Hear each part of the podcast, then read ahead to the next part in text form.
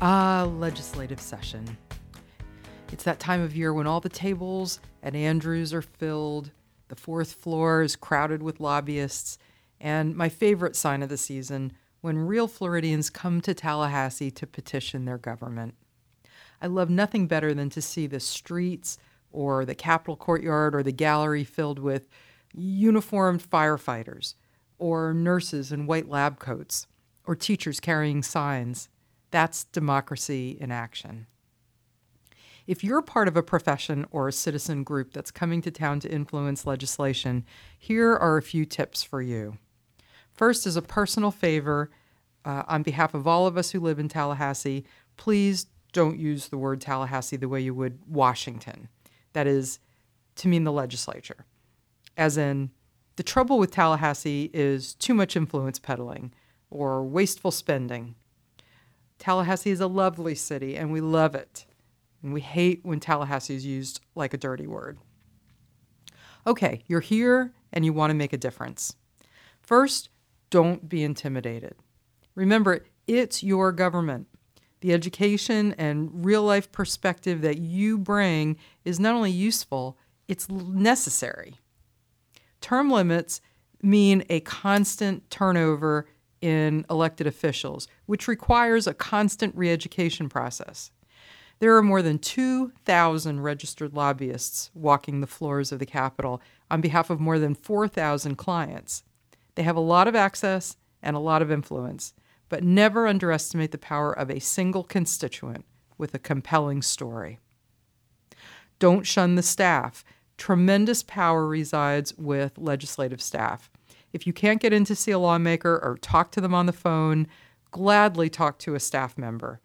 They will register your opinion, share that you called or visited, and if your information or story is powerful enough, it may even find its way into the legislative debate. Pick your battles. Lawmakers are inundated with issues and information. You may support six bills, but if you get a few minutes with a lawmaker, pick what's most important to focus on. You can always leave behind a one pager listing your position on multiple issues. Focus your messaging. The messaging cocktail that's most powerful is when you can combine credible data with human stories. The data shows the scope of a problem, that it affects many Floridians and it deserves priority attention. The story brings it down to the human level and creates an emotional response. A strong message should check the boxes of importance and relevance. Importance means why an issue matters. Relevance is why it matters to me.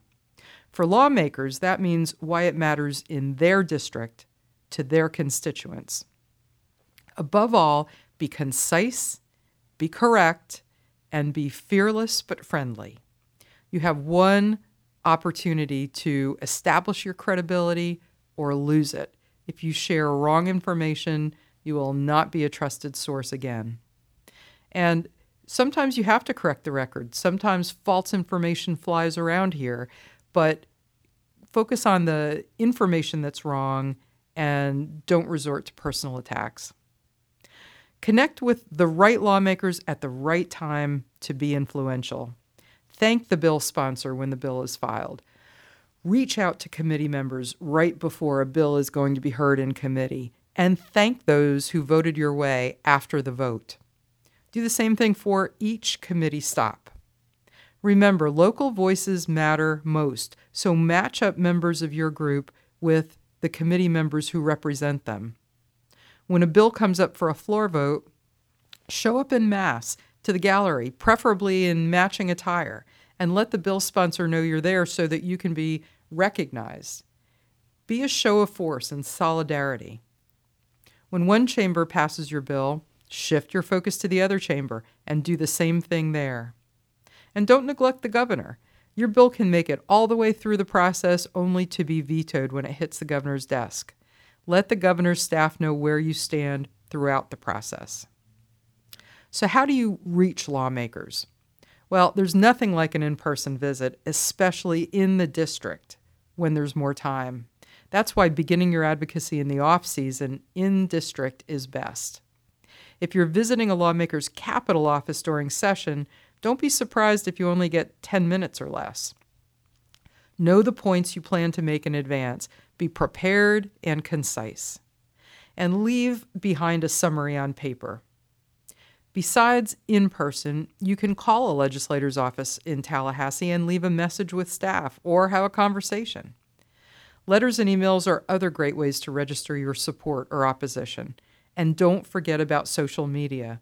More than 86% of lawmakers are active on social platforms, and they notice comments and reactions. Take a long term view. Remember, last year, 1,658 bills were filed and only about 10% passed. Often it's a multi year effort, so don't be disappointed if your bill doesn't pass the first year, or even the second or the third, and don't ever scorch the earth in disappointment. Remember, someone who voted against your position on one issue could be your champion on another. And in the end, it's all about building relationships. Get to know your lawmakers, praise them in public, follow them on social media, show up at their town hall meetings back in the district. Correct the facts if necessary, but don't ever attack the person. Your end goal is to be a trusted advisor, to be influential. And that means you've got to form a relationship. You've got to prove yourself to be credible. You've got to say thank you when thank you is due. And you've got to be a trusted source of information. So it's not over at Sine Die.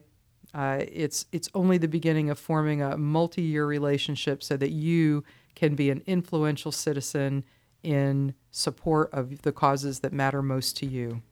Welcome to Tallahassee. We're glad you're here.